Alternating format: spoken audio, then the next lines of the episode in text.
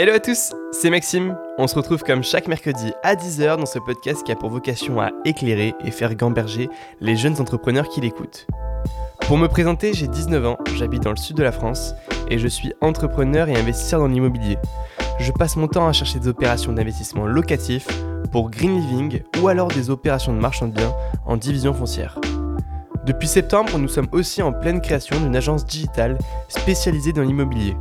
On est encore en période de test, donc n'hésitez pas à nous contacter si vous avez besoin de nous sur Nîmes et Montpellier pour réaliser des visites virtuelles, des photos sending, des plans 2D ou alors encore des DPE avec le résultat en moins de 48 heures, sinon vous êtes intégralement remboursé.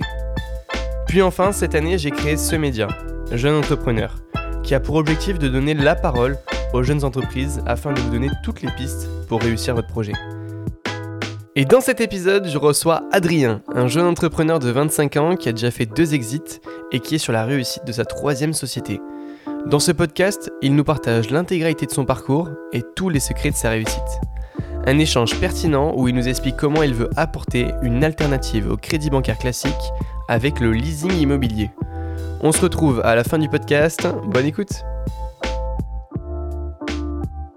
Et on se retrouve avec Adrien, Adrien Pellegrini, fondateur de Estia. Comment tu vas? Ça va super et toi? Ouais, nickel. Et comment tu te présenterais simplement, comme tu te présenterais à ta famille, euh, à tes amis?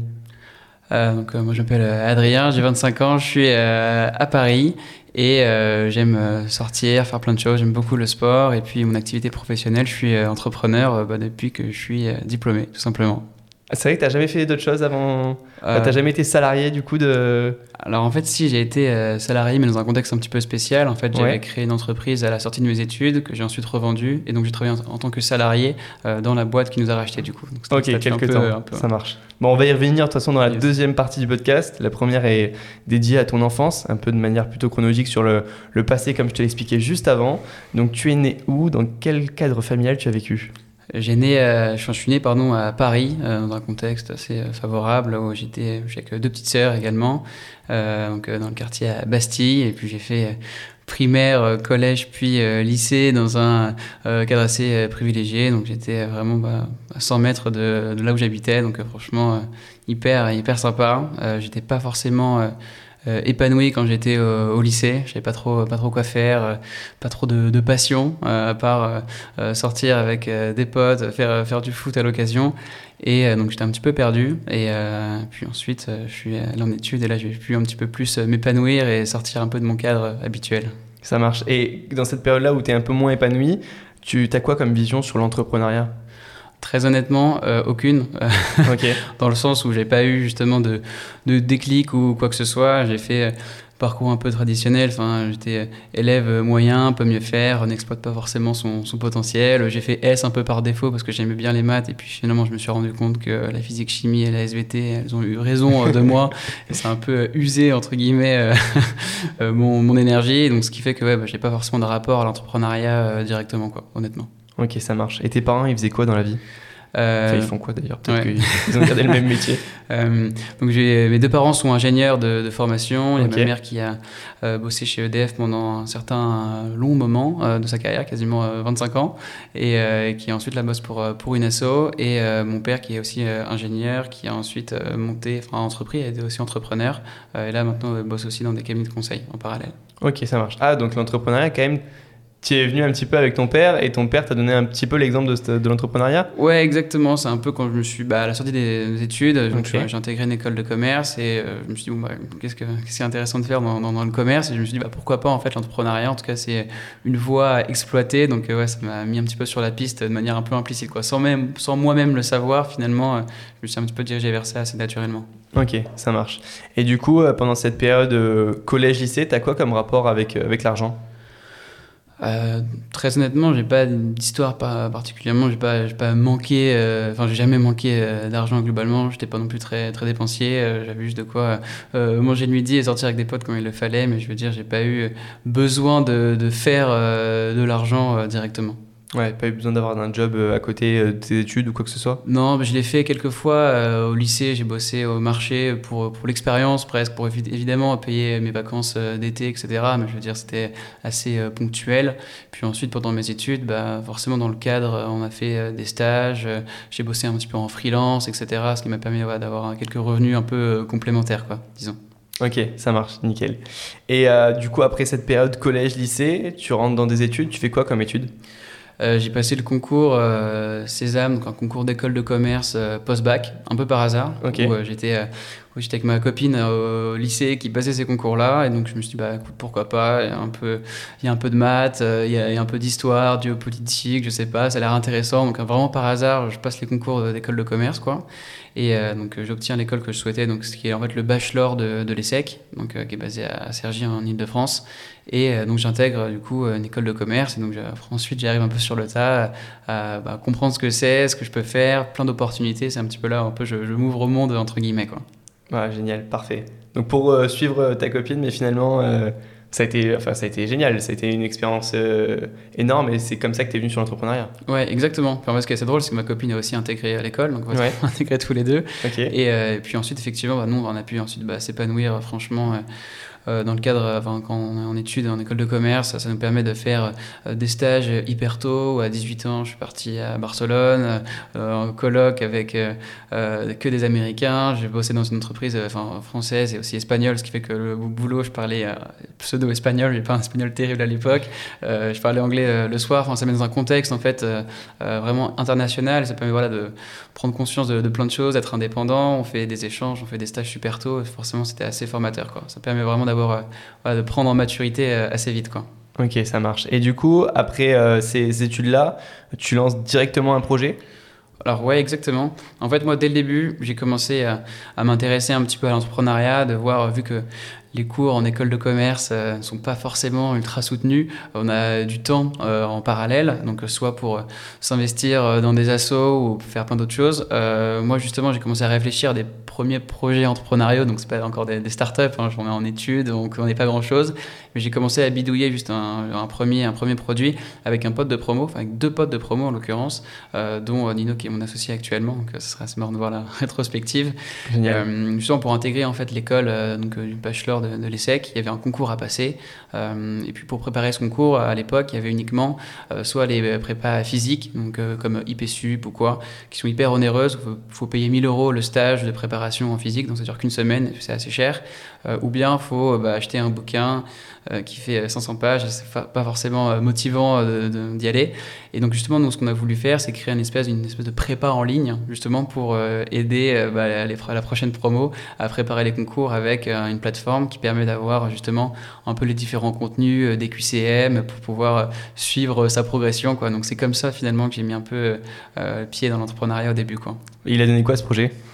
Bah, on a bossé pendant deux ans euh, dessus. On a bossé pendant deux ans, sachant que on avait euh, euh, échange universitaire à, Singapour, stage à Barcelone, on avait une campagne BDE. Enfin bref, c'est vraiment le projet étudiant où, on se marre plus qu'autre chose, quoi. Mais ça permet de, de, tester plein de trucs. On a eu environ, enfin 1000 personnes qui sont inscrites sur la plateforme. On a dû ah, avoir, ouais, une centaine qui ont, payé, pas grand chose. Hein, tu vois, mhm. c'était l'abonnement à 10 balles par mois. Donc ça nous a permis, voilà, de, au moins d'avoir des, des, premiers clients, de dire qu'il y a des gens qu'on ne connaît pas, qui sont même pas des potes de potes et qui utilisent vraiment euh, la plateforme. Il y en a certains d'ailleurs qui ont intégré l'ESSEC à la suite, donc c'était plutôt une belle euh, réussite. C'était finalement ça la, consécration. Et euh, on a même revendu le projet, bon, pas, pas grand chose, environ 10 000 euros, à une autre boîte qui, fait, qui s'appelle Up to School, qui faisait en fait un, une espèce de média pour les prépas, pour les grandes écoles globalement, qui s'intéressaient du coup au concours post-bac. Et mm. donc voilà, donc on a pu revendre le projet. Bon, c'est génial, premier projet déjà ou première réussite? Ouais, Finalement, vous revendez un projet euh, dès le début, quoi. Dès, le premier projet, c'est euh, assez fou. Quand on connaît après, et on va y venir, euh, les deux autres boîtes qui se fonctionnent bien c'est plutôt pas mal. Ouais, bah, sur ça, c'est assez marrant parce que bon, la, réussite, elle n'est pas financière. Hein. Enfin, je veux dire, si je prends le nombre d'heures que j'ai bossé, puis finalement l'argent que j'ai eu, forcément, le, salaire horaire, il n'est pas terrible. Mais en revanche, le, le, payback, il a vraiment été sur euh, euh, l'apprentissage que j'ai eu. Quoi. Ça permet de, bah, de, tester plein de choses, de faire plein de conneries.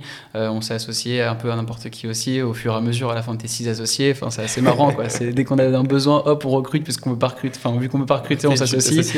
Donc c'est plein de trucs assez marrants, tu vois, hyper instinctifs. Et puis au final, c'est ça permet de faire plein d'erreurs et puis ça permet surtout de ne pas les refaire pour les prochains. Quoi. Donc pour le coup, là, c'était hyper intéressant de ce point de vue-là. C'est quoi que tu apprends dans ces moments-là? C'est quoi les leçons que tu tires de cette réussite un peu biaisée? Tu le disais par le taux horaire ou tu n'as pas rendu le truc mm à bah, des sommets bah, Pour moi, l'apprentissage, c'est vraiment pouvoir de, de tester, vraiment de, de, faire des erreurs et de se dire, bon, en fait, je ne les referai pas. Quoi. Parce qu'en fait, quand on fait une erreur et qu'on la vit et qu'elle est douloureuse, bon, en fait, on se jure, on se dit, bah, en fait, plus jamais je fais une connerie sur avec qui je m'associe sur mon projet. Quoi. Avant, c'était, euh, bon, on a un besoin, euh, problème-solution hyper radical. Là, justement, l'idée, c'est de pouvoir se dire, bah, je fais une connerie, bah, je, la, je la paye cher, bah, comme ça, pour le prochain projet, je suis sûr de ne pas faire deux fois la même erreur. Quoi. Donc, notamment sur l'association Ouais, ça c'est le plus dur. Ça c'est le plus dur, forcément. Quand on démarre, euh, on a envie de s'associer juste avec ses potes, parce que c'est forcément ça rend le projet le plus, le plus marrant. Euh, pas forcément les plus euh, complémentaires, une vision assez un peu court-termiste, etc. Et c'est super dur, quoi, parce que ça s'associer, c'est des sujets qui sont très perso. Et forcément, bah, quand le projet euh, évolue, tout le monde n'a pas forcément les mêmes aspirations, etc. Donc c'est quelque chose de très sensible et, euh, sur lequel finalement au début, bah, on n'a pas vraiment de, choix. Quoi. On a peu de réseau, donc on s'associe forcément avec la première personne qui, vient. Mais, euh, mais bon, ça fait partie de l'apprentissage et c'est super marrant. Génial. Et à part du coup l'association, le principe même de l'association, est-ce qu'il y a d'autres erreurs que tu as retenues, que tu t'es dit sur les deux autres projets que j'ai fait, je ne les mets surtout pas en place Rien que les, par exemple les lancements, etc. du projet, est-ce qu'il y a des choses, tu as des feedbacks sur ça? Ouais, bah carrément, parce qu'en plus c'était un peu, euh, comment dire, un peu à l'inverse de ce qu'on peut apprendre en école de commerce. Quoi. On te dit, euh, tu as un projet, il bah, faut faire un plan marketing, il faut faire un, business plan, et un peu tout le truc où on se prend la tête sur euh, la ligne C48 du BP. Euh, en fait, on s'en fout. Quoi. Finalement, un business, c'est très simple. Hein. c'est, tu trouves des clients, tu as un produit et tu vois si ça fonctionne, si tu arrives à le vendre ou pas. Quoi. Et euh, si tu n'arrives pas, c'est que soit tu ne parles pas à la bonne personne, soit le produit n'est pas assez bon. Enfin, tu, tu itéres, tu avances. Et donc, il y a un peu un exercice d'apprendre en cours. Et puis, il fallait un peu désapprendre aussi dans l'entrepreneuriat où tout ne s'appliquait pas directement. Quoi. Donc il y avait vraiment un aspect de, bon j'écoute un peu la théorie, puis après concrètement comment je le mets en pratique, est-ce que, est -ce que finalement je peux euh, appliquer ce que, ce que j'ai appris il y a deux heures ou en fait il faut, faut, faire l'inverse euh, juste après. Quoi? Génial. Donc du coup tu revends cette première boîte et directement tu en recrées une deuxième? Euh, Donc en fait la boîte, on l'a créée, et revendue en deux ans, quoi, sur les deux premières années. Euh, et donc, pareil, j'avais encore les.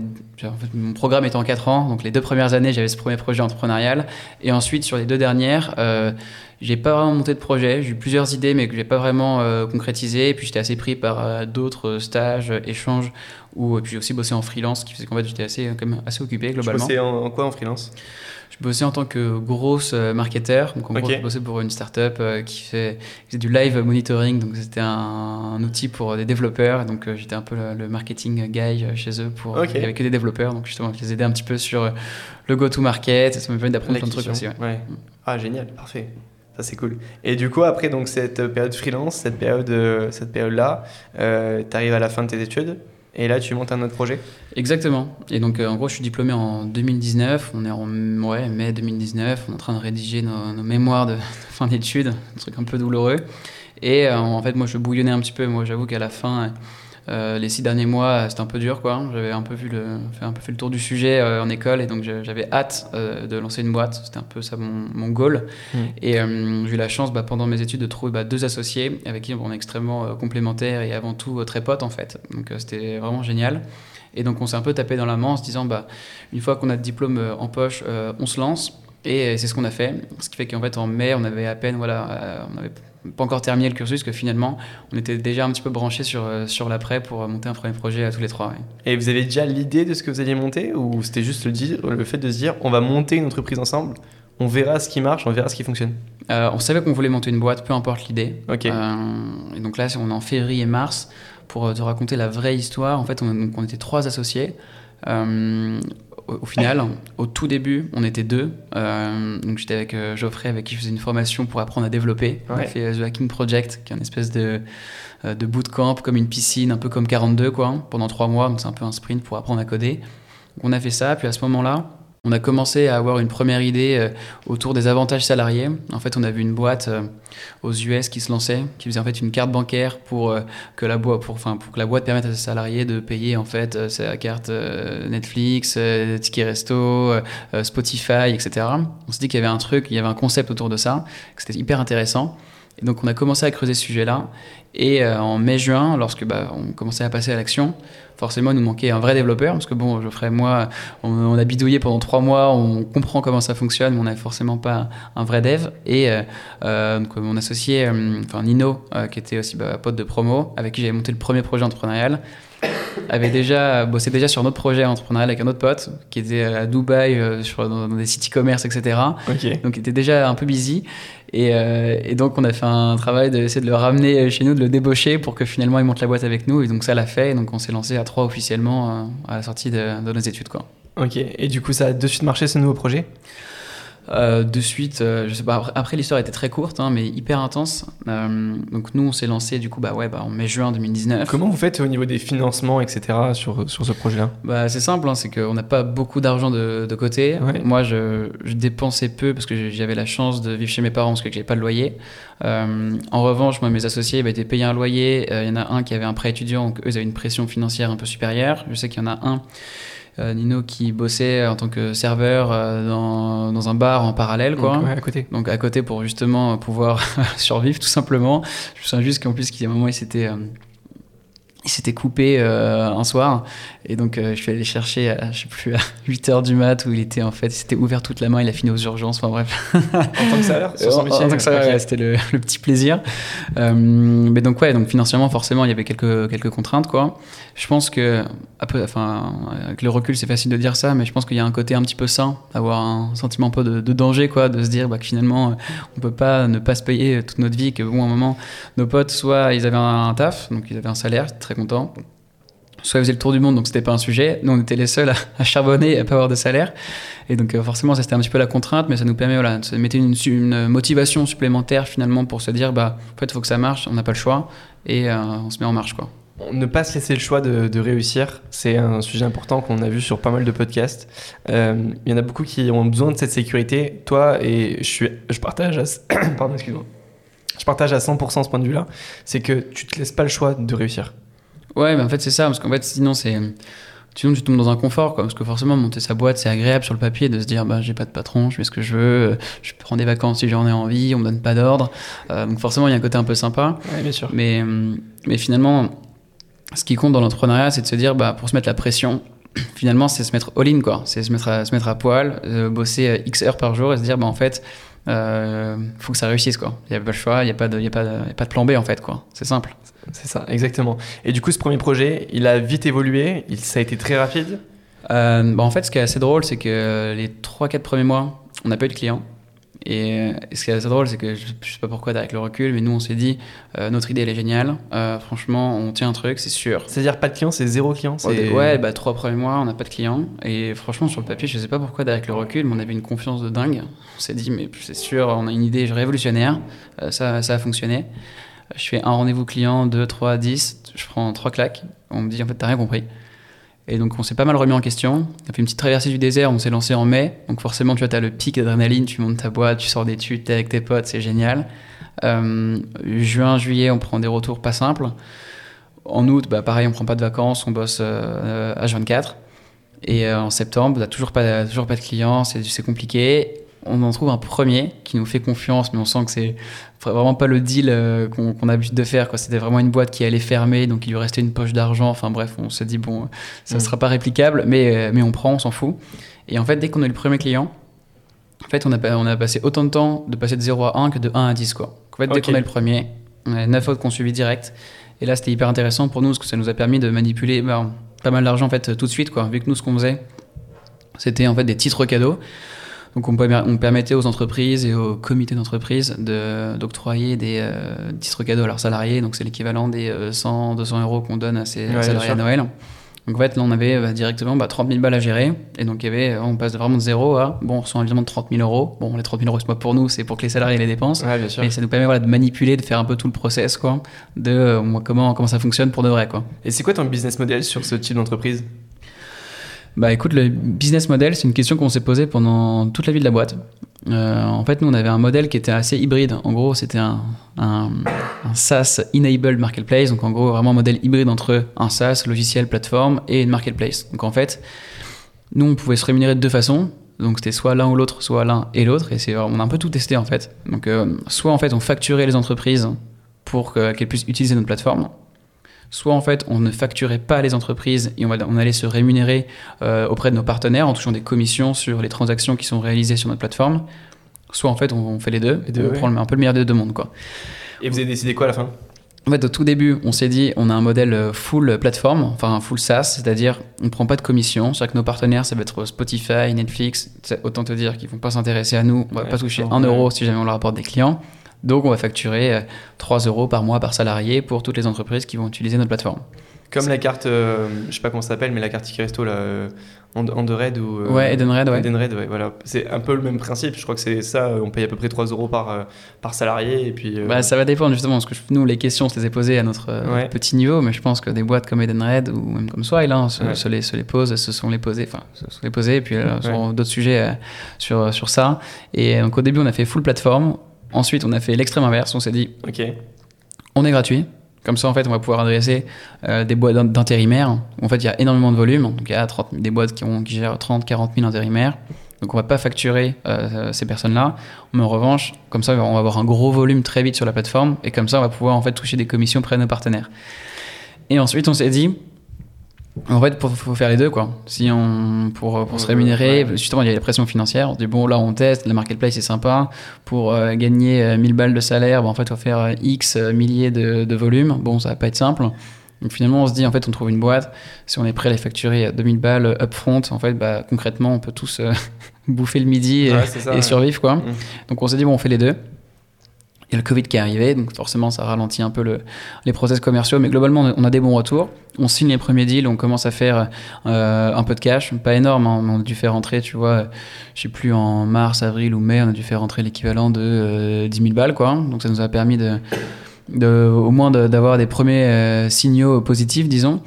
Et, euh, et ensuite, en mai, il y a Romain Libaud, qui est euh, le COO, enfin l'ancien COO euh, de Swile, qui nous contacte. Et en fait, Swile, ce qui est assez drôle, parce que je ne l'ai pas dit, mais ça a été le premier bêta-testeur à l'époque, qui s'appelait Launcher. Et en fait, ça a été la première entreprise qui a testé notre, plate- notre plateforme, donc qui a créé un compte. Ils ont onboardé, enfin, il y avait Loïc, donc le fondateur de, de Swile, Romain et Julien qui s'inscrivent sur la plateforme, qui mettent, euh, ils donnent 20 euros chacun, ils achètent des cartes cadeaux pour tester la plateforme. D'ailleurs, tout était à la mano, donc euh, tu vois, c'était, ils commandent, je crois, euh, pour la petite histoire, c'est assez drôle, je me remémore ça. Ils testent la plateforme, donc il y a Julien qui est un des dirigeants de, de Swile, qui, est, qui a 20 balles, il s'achète des places Pâté Gaumont euh, sur la plateforme qu'on avait référencé. Euh, en fait, nous, à l'époque, pour commander en B2B sur, euh, sur Pathé il fallait en fait euh, acheter, avancer euh, l'équivalent de 200 balles, 300 balles de tickets cinéma, quoi. Et ça, on l'avait pas anticipé. Donc là, il, est, il, commande à, genre, je pas, genre à 9h du mat le samedi matin. On avait fait la fête le vendredi soir. Donc en fait, on s'est pas réveillé. Donc on n'a pas vu qu'il y avait une commande. Julien, il nous appelle, il nous dit les gars, je suis devant le cinéma, j'ai toujours pas reçu mes tickets parce qu'il pensait que c'était automatique. Donc on se prend un savon de dingue. On fait la commande en urgence, on s'aperçoit qu'il faut avancer 300 balles de, tic- de tickets cinéma parce que sinon on peut pas les envoyer. Donc c'est ce qu'on fait, donc on paye de notre poche 300 tickets de cinéma. Les tickets de cinéma, forcément, ils ont une date d'expiration de 2-3 mois, ce qui fait qu'en fait, bah, on les donne à Julien, puis après, on a, on a régalé notre famille et des potes pour qu'ils aillent au cinéma parce qu'on n'allait pas les vendre autrement. Enfin bref, donc du coup, c'était une catastrophe, mais c'était assez drôle. C'est génial comme anecdote. Ouais, ça c'était assez marrant quoi. Pour le coup, euh, avec le recul, c'est drôle. Et, euh, et pourquoi je parle de, ce premier bêta-testeur? Parce que justement, bah, Romain reprend contact avec nous au bout d'un an, euh, a, qu'on a fait bah, quelques progrès depuis l'expérience déplorable qu'ils ont pu avoir. Maintenant, c'est automatique. Tickets Ouais, cinéma, ils ont vu que c'était automatique, ils se sont dit bon, comme ça quoi vaut le coup. ils ont, ils ont bien itéré, c'est bien. Et ils nous ont contactés parce qu'à l'époque, bah, Launcher était devenu Swile et donc justement bah, voulait dépasser la, la carte titre restaurant et s'intéresser à nos sujets sur la carte cadeau et donc pour éventuellement bah, se rapprocher de, de nos structures, quoi, tout simplement. Ok, donc là, ils vous contactent et il y a un deal qui est signé entre, entre vous et eux. Exactement, enfin ils nous contactent, tout se fait super rapidement. Enfin ils nous envoient, je me souviens très bien, ils m'envoient un message à 8h euh, tout pile, je pose mon Vélib euh, devant station F, je vois Ro- Romain me dit yo, faut qu'on qu'on discute, euh, j'imagine que tu as vu Launcher devenu Swile, est-ce qu'on en parle? Je me suis dit ok bon, la journée elle va être sport là. J'en parle à mes deux associés, on fait un call avec Romain dans la foulée, super feeling, tout se passe bien. Ensuite on fait bah, plusieurs calls avec lui, avec Loïc qui prend la main. Et une relation de confiance bah, s'installe très tôt. Ce qui fait qu'en fait, on a, au bout de, je pense, euh, trois semaines, on se tape dans la main, puis on signe le contrat pour vendre la boîte et rejoindre Swile. Euh, tu vois, je crois que Romain m'a contacté mi-mai, et le 1er juillet, on était en CDI chez Swile, quoi. Donc ça s'est fait ultra rapidement, même avec le process juridique, quoi. Enfin bref, tout s'est fait ultra rapide, quoi. Et je sais pas si c'est confidentiel. Est-ce qu'il y a des choses qui sont confidentielles dans le, dans le rachat Euh, le montant, ouais, le montant n'est pas Le montant est confidentiel, ok, ça marche. Et après, euh, comment ça se passe? Qu'est-ce qui est décidé euh, Et euh, je sais pas si tu as des conseils, parce que c'est vrai qu'il y a une société qui aurait pu te proposer, je vais te dire des montants euh, purement théoriques, mais euh, qui aurait pu te proposer un million, et toi tu dis, ah non, bah, s'il me propose un million, ça vaut peut-être 2 millions. Euh, comment tu trouves un accord euh, entre deux boîtes comme ça Euh, Quand tu as un projet, tu sais ce que ça vaut qui c'est qui donne le pas sur euh, la négociation? Ouais, bah, c'est assez drôle parce que c'est vraiment une question très, très dure. Il y en a plein qui me posaient la question de comment t'as fait, est-ce que t'as bien fait enfin, Est-ce que tu regrettes aussi de l'avoir vendu euh, Ouais, bah, moi pour le coup pas du tout pour Ouais. plein de raisons et, euh, et donc nous très contents d'avoir fait d'avoir fait le move avec euh, avec Swile. Euh, franchement parce que d'une part euh, avec le recul tu vois nous on avait euh, 20 ans 19 ans ouais 20 ans et euh, on était bah, ultra contents d'avoir fait euh, d'avoir fait euh, ce deal. On a beaucoup appris pendant pendant un an. On était aussi conscients de nos limites quoi, de se dire qu'aujourd'hui on a fait un bout du chemin mais finalement avec l'ambition qu'on avait, on savait pas si on avait les armes pour pour y arriver et que finalement le fait de potentiellement rejoindre Swile, bah, ça permet de, de rejoindre une fusée puis euh, d'exécuter pour euh, la vision qu'on avait quoi, de rejoindre le, bon train. Euh, et ça permet aussi d'acter voilà un premier succès entre guillemets, d'avoir une première sécurité financière derrière, de pouvoir apprendre chez Swile pendant qu'on bosse chez eux pour justement bah, réinvestir cette connaissance dans le prochain projet. Donc c'est pour ça qu'en fait on était très alignés et ça c'est une chance qu'on avait parce qu'en fait le plus dur, je pense que lorsqu'on se pose ces questions de est-ce qu'on vend la boîte ou pas, euh, en fait, c'est est-ce qu'entre associés, est-ce qu'on est d'accord ou pas Parce qu'en fait, il n'y a pas de bonne, mauvaise euh, euh, réponse. C'est juste, bon, s'il y en a un qui, qui veut et l'autre qui veut pas, bah, c'est hyper compliqué, quoi. Et Donc vous êtes mis d'accord d'abord entre vous avant de vous mettre d'accord ah ouais, tout à fait. ouais, carrément. Carrément. Et c'est pour ça qu'en fait, bah, la chance qu'on a eue, c'est que bah, tous les trois, on était super alignés. Et donc, en fait, les questions étaient très saines, quoi. C'était juste, bon, maintenant, il faut trouver un bon deal, il faut trouver le meilleur deal avec, euh, avec Swile. On sait à partir de X, on fait pas au-dessus, c'est cool. Euh, vu que tous les trois, on, était, voilà, on avait le même genre de grandeur en tête, bah, en fait, on a pu euh, voilà, discuter euh, sereinement. Et après, plus concrètement sur la, la négociation, vu que nous, on est une boîte qui a un an d'existence, hein, nous, on a revendu au bout de 11 mois. Donc, tu vois, on s'est- Ouais, c'est hyper tôt, hyper on a été diplômé en juin et, et en mai, on, on s'est tapé dans la main. Quoi. Donc c'est pour ça qu'en fait, c'était super, super rapide. Et donc en fait, concrètement, il n'y a pas encore d'éléments financiers rationnels, quoi, de se dire euh, c'est quoi tes chiffres, c'est quoi tes, tes bilans comptables. euh, Enfin bref, euh, il n'y a pas d'EBITDA. Enfin, tu vois, Mhm. on, demande le chiffre, on ne connaissait pas. Enfin, je veux dire, on, on, on- rentrait peu d'argent, on en sortait peu, mais, on en, mais bon, c'était un peu difficile. Donc la question, c'est plus. Qu'est-ce que ça va leur rapporter eux de vous racheter Exactement, c'est le doigt mouillé. C'est combien ils sont prêts à acheter, combien ça leur coûte de pas nous acheter, euh, et nous à partir de combien on accepte quoi. C'était vraiment ça. Et nous, on, on s'est dit, bah nous on avait la chance d'une part de pas avoir, enfin lever des fonds dans, notre cas, ce qui fait que bah n'avait pas de, contraintes particulières, ce qui fait que si on vendait les boîtes, bah, on, on avait 100% à 3, donc ça nous permettait de, de trouver un deal euh, faire plus facilement que si on avait levé quoi. Forcément, si on se trouvait que 5%, 5 de la boîte pour s'y retrouver financièrement, que faut que le montant soit, intéressant. Et donc justement, c'est en échangeant bah, avec, euh, avec Loïc en l'occurrence, en comprenant bah, justement eux ce qu'ils voulaient faire euh, du, du produit, la vision globale et l'ambition euh, de Swile euh, derrière. Et euh, ce dont on n'avait pas conscience aussi, mais c'est que dans un deal, de base, on parle beaucoup de, du montant, finalement, à combien on a revendu sa boîte, mais en fait, il y a plein d'éléments euh, qui en découlent et qu'il faut connaître en, en amont. Puis moi, j'avais pas forcément connaissance de ça. Quoi. Quand on vend une boîte, bah, il y a forcément un earn-out de combien de temps tu vas rester euh, dans la boîte. Est-ce que, est-ce que le deal il est en cash? Est-ce qu'il est en equity? S'il est en equity ou en cash? Est-ce qu'il est conditionné à de la performance? Enfin, Tu as plein d'éléments, en fait, finalement, dans un deal. Ouais. Et pas que le montant, tu as plein d'autres trucs qui sont finalement extrêmement importants. Et Donc euh, nous c'était ouf de pouvoir en fait vivre tout ça bah, d'un coup quoi, de pour une première fois, de faire un peu toute la boucle. On passe sur des montants euh, incroyables, mais ça nous a permis quand même d'être dans des discussions euh, sérieuses et de voir un petit peu comment ça se passe concrètement quoi. Donc là, en gros, dans la clause qu'il y avait quand même, c'était de rester salarié de la boîte pendant quelques mois. Ouais, tout à fait. Bah, nous, on avait un contrat, enfin un earn-out de deux ans euh, pour justement euh, s'assurer qu'on est investi pleinement dans le projet, qu'on qu'on s'investisse sur euh, la transition, s'assurer que no- notre produit soit bien intégré euh, chez Swile, que le, le transfert de, de savoir, de connaissances, entre guillemets, soit, soit fait au mieux. Quoi. Ouais. Ok, ça marche. Et donc vous avez respecté ça, des délais euh, ouais, bon, on est resté deux ans. Deux ans pile. On est resté deux ans pile. On a fait 1er juillet, euh, 1er juillet 2020 et 1er juillet 2022. Ok, ça marche. Ça vous titillait trop de, de, de continuer à entreprendre Bah ouais, c'était le deal. Après, on était très transparent. Euh, et puis Loïc, je pense que, et, ouais, et Loïc était aussi dans la même optique. Hein, lui, je pense qu'il est extrêmement bien placé pour le savoir. Avec lui, il a déjà monté une première entreprise sur des montants, enfin, qu'il a revendu sur des montants qui n'ont rien à voir en autre, hein, bien, bien plus supérieurs. Mais qui, donc, il avait monté une boîte qu'il a revendue. Et puis, il n'a pas voulu faire l'earn-out, justement. Il était prêt à perdre potentiellement de l'argent pour se relancer très tôt. Donc euh, nous, c'est un petit peu ce qu'on a voulu euh, faire aussi. En tout cas, on, a respecté le, contrat, mais l'optique pour nous, c'était vraiment... Ça fait qu'un an qu'on a monté une boîte, on n'a pas eu le temps d'aller au bout de ce qu'on voulait faire initialement. On a une bonne opportunité, on l'a saisie, et on l'a saisie parce que justement, chez Swile, on y croit, et on pense que ça va être pour nous en fait une manière d'apprendre en accéléré d'avoir aussi une place un petit peu spéciale au sein de la boîte, malgré notre, notre jeune âge, quoi, disons.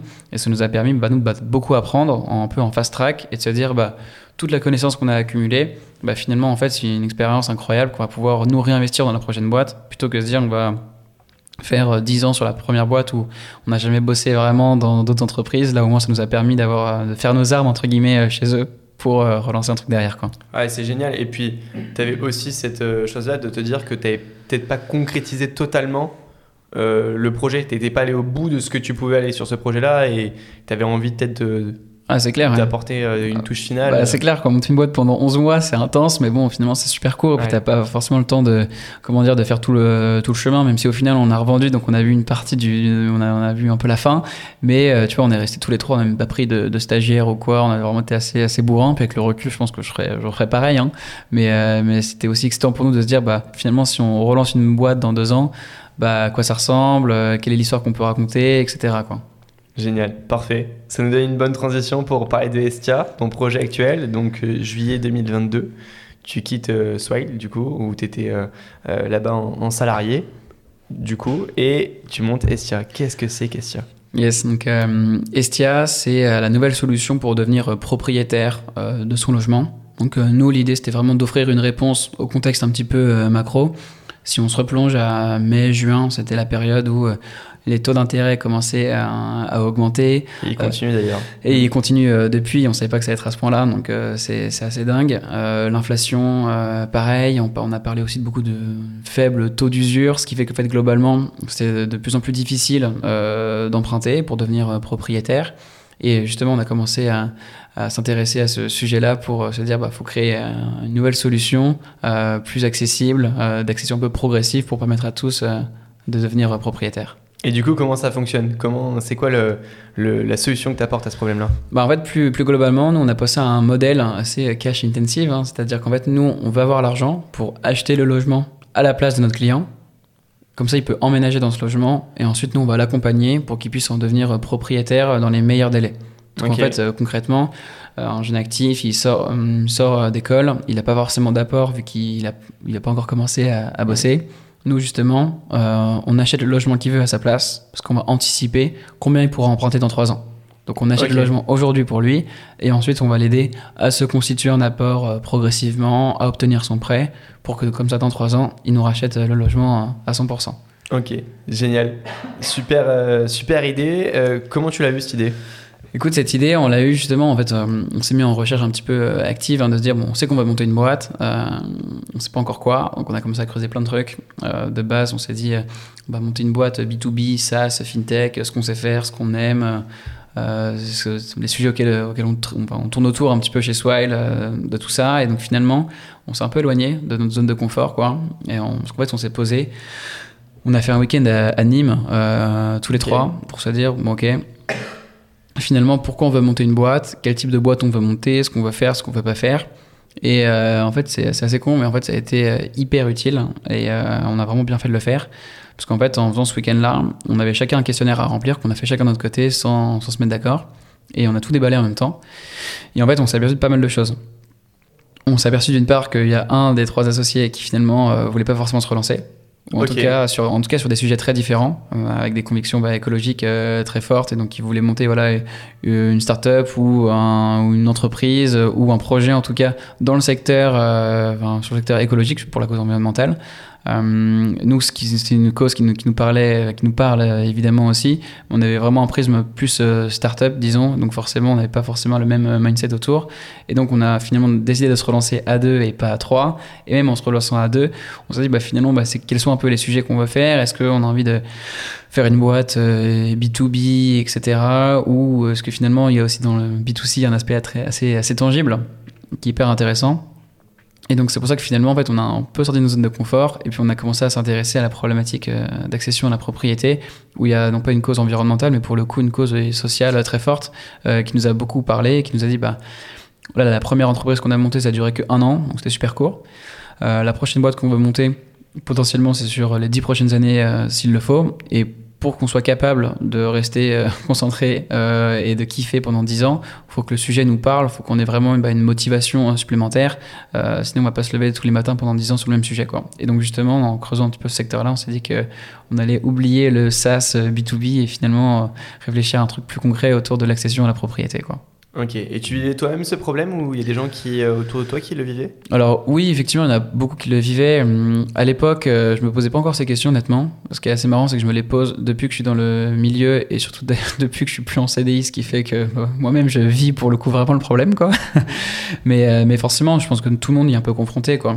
que ce soit nous, de notre génération, de jeunes actifs, ou nous, ça fait 20 ans que les prix de l'immobilier ont augmenté. Donc euh, forcément, c'est pas du tout les mêmes conditions que pouvaient euh, avoir euh, nos parents ou leur génération. là, avec le contexte actuel où il y a de l'inflation, faible taux d'usure, les taux d'intérêt qui, qui, explosent, etc., ça apporte bah, beaucoup comment dire, d'incertitude. Donc forcément, tout le monde peut rencontrer un petit peu cette situation-là, que ce soit des jeunes actifs ou bien un petit peu tout le monde, hein.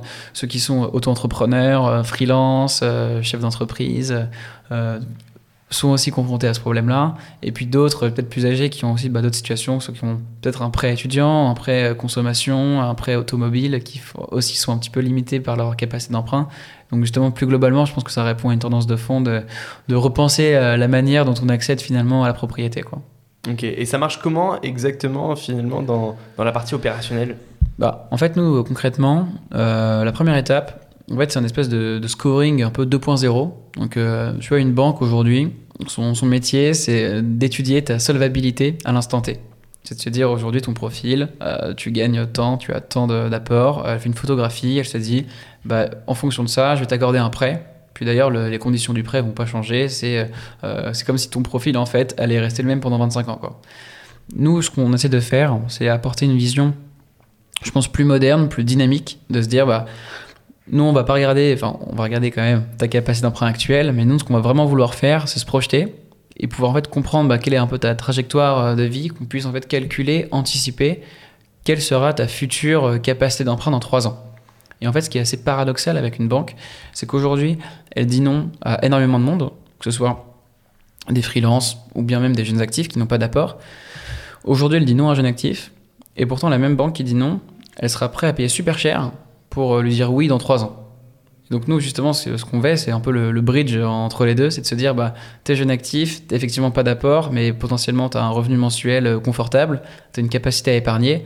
Donc ce qui fait qu'aujourd'hui, la banque te dit non, mais en fait, c'est assez simple de dire que dans trois ans, bah, soit tes revenus ont augmenté, euh, ton apport est supérieur à celui que tu as aujourd'hui. Donc forcément, en fait, t'as un potentiel et t'as un potentiel client hyper intéressant pour une banque, quoi. Mais en fait, aujourd'hui, elle est assez rigide et donc en fait, elle dit non à énormément de monde.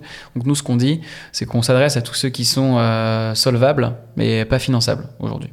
Ok, c'est une différence qui est super importante. Bah exactement, c'est un peu nous notre euh, cœur de métier, c'est ça quoi. C'est qu'aujourd'hui, effectivement, une personne qui n'a pas de job et euh, qui n'a pas d'apport et qui n'a pas de perspective d'évolution, je veux dire, on n'a pas de baguette magique et malheureusement, on peut pas les aider.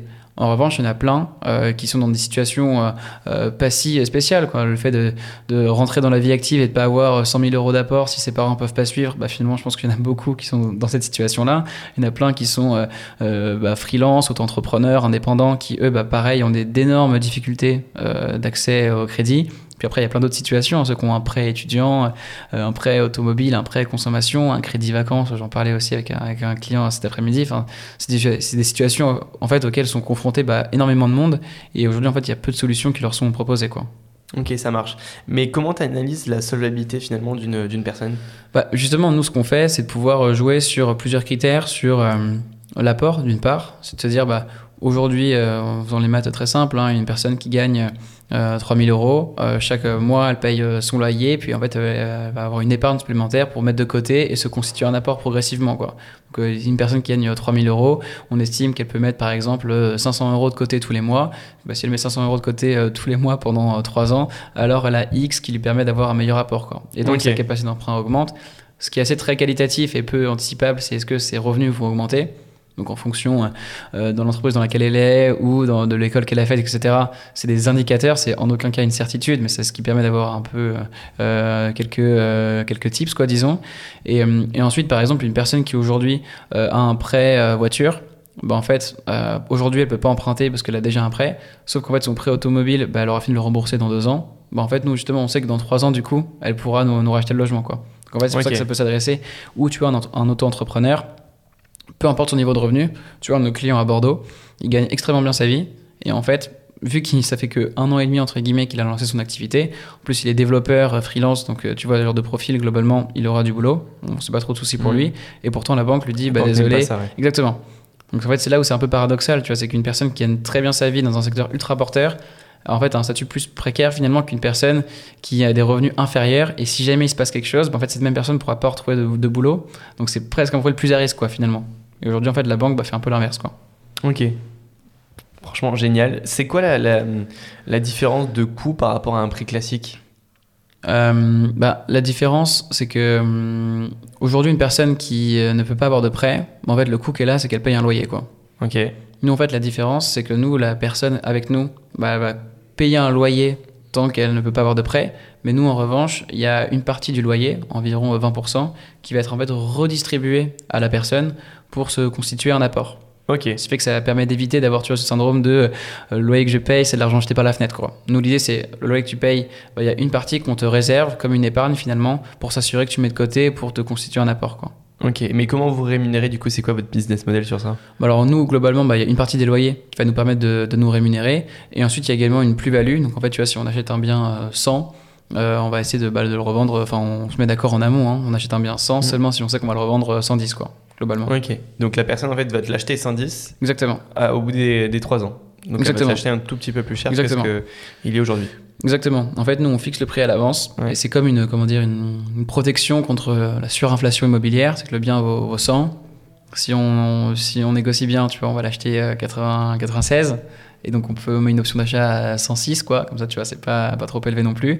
Et en fait, si le marché en fait, continue de grimper et que euh, le bien va être en fait 115 dans 3 ans, bah, la personne peut quand même nous l'acheter au prix auquel on s'est mis d'accord en avant, quoi. Donc, c'est donc c'est une protection aussi, tu vois, contre la surinflation, quoi. Nous, on se met d'accord sur une plus-value qui nous permet de nous rémunérer et de faire tourner le modèle économique. Et ensuite, si jamais euh, le marché augmente plus, bah, c'est win-win pour, euh, pour la personne. Ok, et les loyers ils sont fixés comment? C'est par rapport au prix du marché par rapport, ouais, par rapport au prix du marché, exactement. Ok, super. Euh, c'est quoi votre euh, typologie, même si on en a parlé un petit peu, mais exacte de clients, votre cible de clients bah Justement, en fait, nous, euh, nous de base, c'était vraiment les jeunes actifs. C'est de se dire aujourd'hui, il y a plein de gens qui n'ont pas d'apport et on va les aider. Et en, échangeant avec bah, beaucoup de monde qui se sont inscrits un peu de manière organique sur la plateforme, en fait, on s'est rendu compte qu'on pouvait répondre à plein de cas d'usage. On en a parlé un petit peu. Mais c'est tous ceux qui n'ont pas d'apport, donc soit des jeunes actifs, soit juste des foyers plus modestes qui n'ont pas forcément bah, 100 000 euros de côté pour leur projet euh, d'achat immobilier. Il y a tous ceux qui sont euh, pas en CDI en fait. Donc euh, je parlais des, des freelances, mais c'est très large. Ça peut être chef d'entreprise, et par chef d'entreprise, ça peut être entrepreneur, start-upper, mais aussi artisan, boulanger, etc. pour les, toutes les professions libérales, les intérimaires, etc., qui sont aussi un peu bah, coupés de l'accès au crédit. Et tous ceux qui ont déjà souscrit à certains prêts, prêts automobiles, etc etc. Il peut y aussi avoir les, expatriés.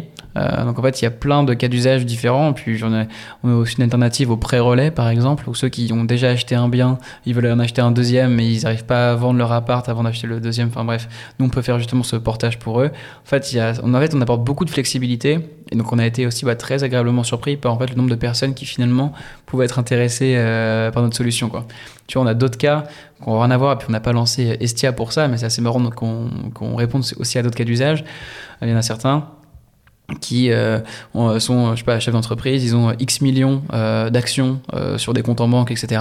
Euh, enfin non, justement, ils ont X millions qui sont pas encore dans des comptes en banque, mais qui sont- en actions dans des boîtes. Ils ont pas encore cash out, Ouais. donc ils ont pas de cash pour la boîte, pour acheter un appart. Et en fait, finalement, ils ont besoin de temps, de 2-3 ans, le temps de tout vendre, etc. pour nous racheter le logement. Quoi. Et puis là, on parle pas des, à des- on parle pas de biens Ouais, et à les 200 000. banques, C'est ça, et les banques n'acceptent pas du tout ça. Et, Pas et toujours. Vous pouvez euh, Pas toujours, et justement, génial. exactement. Valoriser ça. Exactement. Et c'est assez drôle parce que tu vois, c'est sur des types d'assets, tu de, de logements. Nous, nos clients, la plupart, c'est des logements à 200 000 euros, primo-accédant. Puis il y en a certains qui nous contactent pour acheter des logements à 4 millions, une super villa à Toulon, et ils veulent savoir si on peut les aider, quoi. Et c'est assez drôle de savoir que finalement, en fait, parmi nos clients, on a un peu de tout, quoi. Ok, ça marche. Donc j'ai bien compris comment euh, fonctionnait un petit peu le business model. Euh, Aujourd'hui, bon, ça vous est parié puisque ça, il n'y a pas trois ans qui, est passé entre le début des SIA, les premiers clients et, la fin. Mais au- aujourd'hui, si un client peut pas racheter le bien, vous racheter le bien, euh, au bout du, de ces trois ans, qu'est-ce qui se passe? Bah, en fait, nous, notre client, il n'a pas d'obligation d'acheter le logement. C'est comme une LOA, donc euh, location avec option d'achat. Comme les voitures. Exactement, c'est exactement ça. Euh, donc en fait, la personne, si elle n'achète pas le logement, bah, quitte le logement. Et en fait, nous, on le revend sur le marché, tout simplement. Ok, mais il y a un risque du coup que vous le revendiez pas et que vous le vendiez moins cher que le prix que vous étiez fixé avec, euh, avec le, le client. Alors effectivement, il y a un risque, et donc pour prévenir euh, ce risque, nous on veut s'assurer en amont bah, que nos clients sont motivés et soient incentivés financièrement à acheter le logement. Et si jamais ils ne l'achètent quand même pas, bah, on a forcément nous un intérêt à acheter des logements qui sont bah, de, de bonne qualité, dans des bonnes zones, etc. Quoi. Donc c'est hyper important pour nous de, de bien acheter effectivement. Ok, ça marche, nickel. Et euh, c'est quoi les, fonds bancaires qui vous suivent? C'est des banques, c'est des institutionnels? Parce qu'il y a forcément des gens, c'est pas, pas vous directement avec les fonds de la boîte qui, a, qui avez acheté les biens. Est-ce que c'est des euh, fonds euh, propres, des, des VC euh Non, non, non, enfin, c'est pas, je pense que pas, ce sera pas des, des VC. Hein. Les VC ils veulent pas investir dans l'immobilier, ils veulent investir dans du boîtes fiscal, directement, etc. ouais. Mais euh, non, non, nous on passe aujourd'hui par euh, déjà parmi nos premiers investisseurs. Parce qu'en fait, on a fait une levée de fonds là de 1 million d'euros qui ne permet pas justement d'acheter les logements, mais qui permet nous de constituer un petit peu l'équipe de départ. Et donc parmi nos investisseurs, on a certains bah, qui, qui ont du cash à placer dans, dans l'immobilier. Donc c'est comme ça qu'on a fait nous nos premières transactions. Qui, qui nous permettent en fait nous de constituer un peu le premier track record pour ensuite aller voir des instituts ou des banques qui, bah, elles forcément, ont besoin euh, de, de levier bancaire, pardon, d'historique, etc. pour euh, s'assurer que le modèle tourne, etc. Quoi. Parce que ce qui est assez drôle, hein, c'est que euh, il y a des banques qui, qui veulent qu'on ait un petit peu plus d'historique, mais les banques pourraient nous donner de l'argent pour que nous on finance des dossiers qu'elles ne, qu'elles ne financent pas. Quoi. c'est ça. c'est ça, génial. c'est- C'est le Robin des Bois. Donc pour l'instant, c'est des investisseurs privés. Ouais, exactement. Ok, ça marche. Tu en penses quoi, toi, de- du marché de l'immobilier actuel? Donc, euh, aujourd'hui, il y en a certains qui disent que ça commence à baisser, d'autres qui disent que ça stagne. Euh, Il y a une incertitude. il y a- on parlait euh, il y, a, il y a 6 mois, un an, de 10 acheteurs pour un bien, 10 acquéreurs pour un bien. Aujourd'hui, on parle apparemment de 2-3 acquéreurs pour un bien. Qu'est-ce que tu en penses, toi, personnellement, qui vis dans le monde de l'immobilier aujourd'hui euh, au quotidien? Ouais, après c'est vrai que moi je suis, nouveau hein, dans le monde euh, immobilier, donc je pense que je, on apporte un regard euh, assez neuf sur, euh, sur la question. Je pense qu'effectivement on n'a pas de, boule de cristal, mais qu'on arrive dans une période d'incertitude. En tout cas, je pense qu'aujourd'hui bah, personne ne sait vraiment comment le marché se comportera dans 3 mois, 6 mois, etc. Je pense que globalement il y a une opportunité pour tout le monde aujourd'hui, c'est qu'en fait vu qu'il y a de l'incertitude, tout le monde a intérêt à être super bon. En fait, quand le marché euh, se porte bien, bah, forcément, c'est facile de faire des bonnes affaires, tout le monde est gagnant.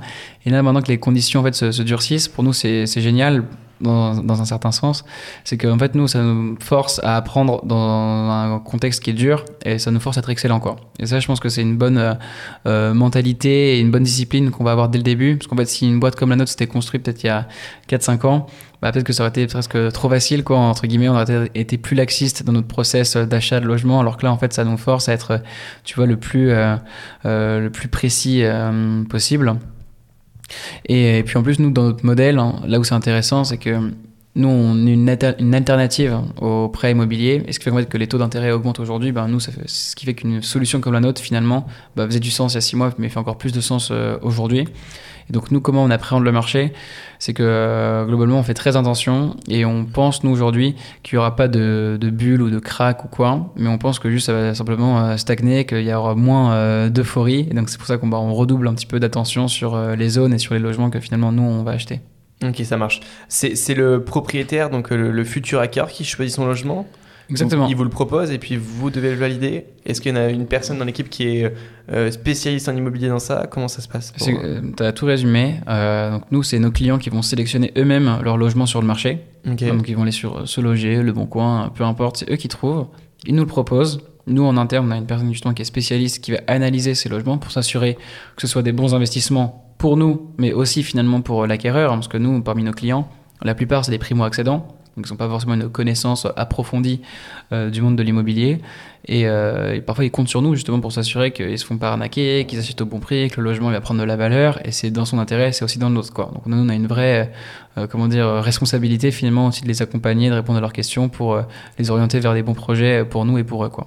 Ok. Et vous achetez des logements avec travaux ou alors pas du tout? On évite pour le moment. Euh, c'est une question qu'on se pose. Euh, on est ouvert à faire des, des travaux, disons, de, de- de rafraîchissement, etc. Pour, évidemment, pour que la personne bah, se sente bien euh, chez elle. Néanmoins, on évite les opérations où il y a euh, 10% du bien à mettre en travaux, où là, on démarre, on a un modèle qui a besoin de faire ses preuves et d'avoir des opérations assez simples. Et, mais on a déjà en tête de comment un peu approcher la, la question dans les prochains mois. Mais là, aujourd'hui, c'est pas notre sujet. Ok, ça marche. Hyper intéressant. Le jour où tu parles de rénovation énergétique, etc. euh, Exactement. Tu m'appelles. Comment ça se passe avec euh, l'association avec Nino? C'est euh, euh, c'est marrant parce que donc vous avez déjà créé plusieurs projets ensemble, donc j'imagine que vous connaissez bien maintenant. Mais comment ça se passe? Quels sont les rôles de chacun sur les différentes missions? Ouais, carrément. Bah, c'est vrai qu'en fait, avec Nino, bah, on se suit depuis le début, hein, parce que c'est avec lui que j'ai monté mon premier projet à 18 ans, tout début à, à l'ESSEC, et finalement, on s'est suivi ju- jusque-là. Euh, bah, la chance qu'on a, c'est que déjà, on est très potes de base, finalement. Parce que c'est vrai qu'initialement, on s'est rapprochés parce que je savais qu'il avait des appétences pour l'entrepreneuriat, moi aussi, donc c'est comme ça, en fait, qu'on est devenus potes. Mais euh, au-delà de ça, euh, on est hyper complémentaires, et Nino, en fait, c'est vraiment la perle rare quoi. C'est quelqu'un qui est brillant, ultra intelligent, qui fait partie des, meilleurs de, la promo d'ailleurs à l'ESSEC, hein, et qui pourtant en fait est aussi un développeur autodidacte, ce qui fait qu'en fait bah, il sait tout faire. Et pour un profil comme le mien, c'était un peu du pain béni quoi, de se dire qu'il y a une personne qui a, qui a une vraie âme d'entrepreneur, qui a envie de faire des choses, qui en plus en termes de skills bah, est hyper complémentaire. Bah, ça rend les discussions super simples sur euh, qui fait quoi, euh, enfin, euh, comment tu apportes de la valeur à la boîte, euh, est-ce que tu seras épanoui au quotidien? Mais en fait, finalement, nous, les rôles, ils se répartissent super simplement. Quoi. Ok, et toi du coup, c'est quoi ton rôle principalement? Donc, moi, c'est plus sur la partie commerciale et financement, et Nino, du coup, plus sur la partie tech et product. Quoi. Ok, super, hyper intéressant. Euh, vous avez recruté combien de personnes? Il y a combien de personnes dans l'équipe? Là, on est dans les bureaux, je vois qu'il y, a- il y a du beau monde derrière nous. Ouais, bon, très honnêtement, j'aurais pu dire qu'on est une vingtaine, ce qui n'est pas le cas parce qu'il y a plusieurs boîtes euh, dans nos bureaux. Euh, une boîte qui nous, qui nous sous-loue. Donc là, en fait, on a recruté trois personnes Ça marche. qui nous accompagnent. Donc là, il y en a une première qui nous a rejoint qui est sur la partie analyste dans l'immobilier. Donc un rôle vraiment clé pour nous, surtout sur les premières transactions. On sait qu'on joue beaucoup dessus. Une personne qui nous rejoint sur la partie euh, marketing pour justement bah, développer un petit peu la marque euh, Estia et la faire connaître auprès du plus grand nombre. Et aussi une personne sur la partie bah, commerciale justement pour euh, m'épauler, pour essayer bah, d'aider un maximum de gens qui s'inscrivent sur la plateforme à finalement devenir client Estia. Ok, génial. Et donc par rapport à la première boîte, euh, même à la deuxième, là vous commencez à recruter, euh, vous, à avoir des personnes qui vont vous aider dans plusieurs domaines. Euh, comment vous vivez ces premiers recrutements Euh, Qu'est-ce que vous regardez au niveau du, management Euh, Ouais, c'est super dur. C'est super dur parce que, parce que nous, dans la, première boîte, on n'est pas recruté. Nino, lui, chez Swile, en tant que manager, avait bah, constitué une équipe, etc. Donc, il avait bah, déjà été confronté au, management. Et donc, c'est forcément nous, des gens super forts, surtout sur les premiers recrutements. Où, euh, où, tu vois, on est deux, euh, la première personne qu'on recrute, elle représente euh, 33% de l'effectif, quoi. C'est c'est se dire ah, qu'en fait, donc c'est à dire qu'en fait c'est clé. Surtout qu'en fait nous on est surtout sur un secteur où on a fait le pari de se dire bah nous l'immobilier très honnêtement de base on n'y connaît rien. Enfin je veux dire on vient pas de ce, de ce milieu-là, on n'a pas de, de connaissances particulières, j'ai pas de pas de famille qui bosse là là-dedans. Et hum, donc en fait nous on a on a vraiment fait le pari de se dire bah en fait on a pas de connaissances donc euh, on apporte un regard neuf et on est capable d'apprendre énormément sur le secteur, mais surtout on voulait prouver qu'on était capable finalement bah, d'attirer des profils qui sont eux experts du monde de l'immobilier et on est capable de les attirer pour qu'ils puissent justement bah, mettre à profit aussi leur, expérience euh, chez nous. Quoi. Donc c'est pour ça qu'aujourd'hui c'était vraiment le, challenge principal, c'était le, recrutement, à la fois en termes de, skills, parce que nous forcément on a un besoin d'avoir une connaissance immobilière euh, hyper forte que nous on n'a pas de base et, euh, et, aussi même en termes de, de fit tout simplement, où bah, forcément lorsqu'on est 4 ou 5 au bureau, forcément la question de fit est hyper importante au début. Quoi. Pour, pour poser un petit peu les premières bases de culture d'entreprise. Génial, ok, ça marche. Vous, êtes, euh, vous avez une. J'imagine que vous n'êtes pas rentable pour l'instant. Euh, vous avez un objectif d'être rentable dans X mois, X années euh, sur votre business model? Alors très très honnêtement, nous ce qu'on veut prouver, c'est que le modèle peut être rentable. pourquoi c'est pas un objectif d'être rentable en soi à court terme? C'est qu'en fait nous aujourd'hui le plus important c'est de pouvoir investir sur la croissance de la boîte. Et ce qu'on veut faire nous c'est montrer que si on le souhaite, euh, le modèle est ultra rentable. De se dire que si on cut euh, euh, l'acquisition et qu'on arrête de, trop recruter, etc., bah, finalement, en fait, le modèle est rentable si on le souhaite. Mais nous, le premier objectif aujourd'hui, là, c'est vraiment de pouvoir prouver le modèle. Donc, en fait, on burn, on brûle très peu d'argent, vu qu'en fait, on n'a pas besoin d'être 15 pour prouver que le, produit fonctionne. Donc, là, ce qui nous permet finalement d'être. Donc, on brûle un petit peu d'argent, mais franchement, c'est très, très raisonnable, surtout par les temps qui courent. On essaie d'être hyper, hyper calme. Et, euh, mais ensuite, l'idée pour nous, ce sera vraiment de prouver la rentabilité à, moyen terme. Quoi. Pas, pas aujourd'hui, là, c'est vraiment pouvoir euh, tester au début et ensuite accélérer, quitte à brûler, euh, brûler de l'argent. Mais c'est vraiment montrer que si on le souhaite, on ne sera pas dépendant ad vitam aeternam d'une levée de fonds. C'est vraiment que la levée de fonds, ça nous permet d'accélérer. C'est presque un, nice to have finalement, de nous gagner, de gagner 6 mois, 1 an dans le développement, mais pas une question de survie. Quoi. Ok, ça marche. Comment s'est passé cette levée de fonds? Écoute, la première, elle était, elle était très sport. en as fait deux? Euh, non, non, enfin, on y a une, ouais, on a, nous, dans notre modèle, c'est un peu euh, particulier vu qu'on a une levée de fonds pour euh, l'OPCO, donc la, la, startup qui permet de, de développer, de recruter, etc. Et la PropCo, donc la levée de fonds qui permet d'acheter les apparts. Quoi. Ok, ça marche. Mais les deux sont, sont assez, assez rock'n'roll. Hein. La première, ça s'est fait bah, en fait quand on est sorti de Swile, donc en juillet. Donc nous, tu vois, le 1er juillet, on est sorti de Swile et on a fait la levée. Le closing était le 2 août. Donc euh, on avait un peu commencé euh, avant aussi hein, pour euh, prendre un petit peu la, température. Mais ce qui fait que finalement ça s'est fait ultra rapidement. On a vu beaucoup de monde dans un délai assez condensé. Quoi. Et, Et, de suite vous avez dit on ne pourra pas le faire seul, il faut absolument qu'on lève des fonds bah ouais, effectivement. Surtout que nous, de base, on est vraiment dans un mindset de se dire, on n'a pas besoin d'avoir de l'argent pour prouver qu'un modèle fonctionne, on peut bootstrapper le truc, c'est un peu notre, notre état d'esprit. Et en fait, bah, dans le modèle qu'on a choisi, bah, pour euh, acheter des apparts, il faut de l'argent.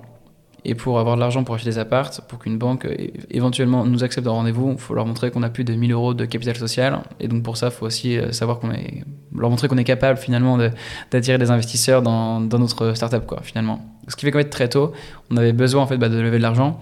Donc on a fait un truc qu'on ne doit pas faire, je pense, théoriquement, mais c'est qu'on a parlé à des éventuels clients, mais en fait on a presque plus parlé à des investisseurs au début quoi, que, qu'à des clients. C'est une, une erreur qui n'en a pas été une, enfin qui nous a pas porté euh, préjudice euh, finalement, mais on savait que c'était risqué, un peu risqué et que c'était pas ce qu'on, voulait faire. je pense que c'est ce qu'on doit déconseiller à fond. Et, et finalement le process de levée il s'est bien passé.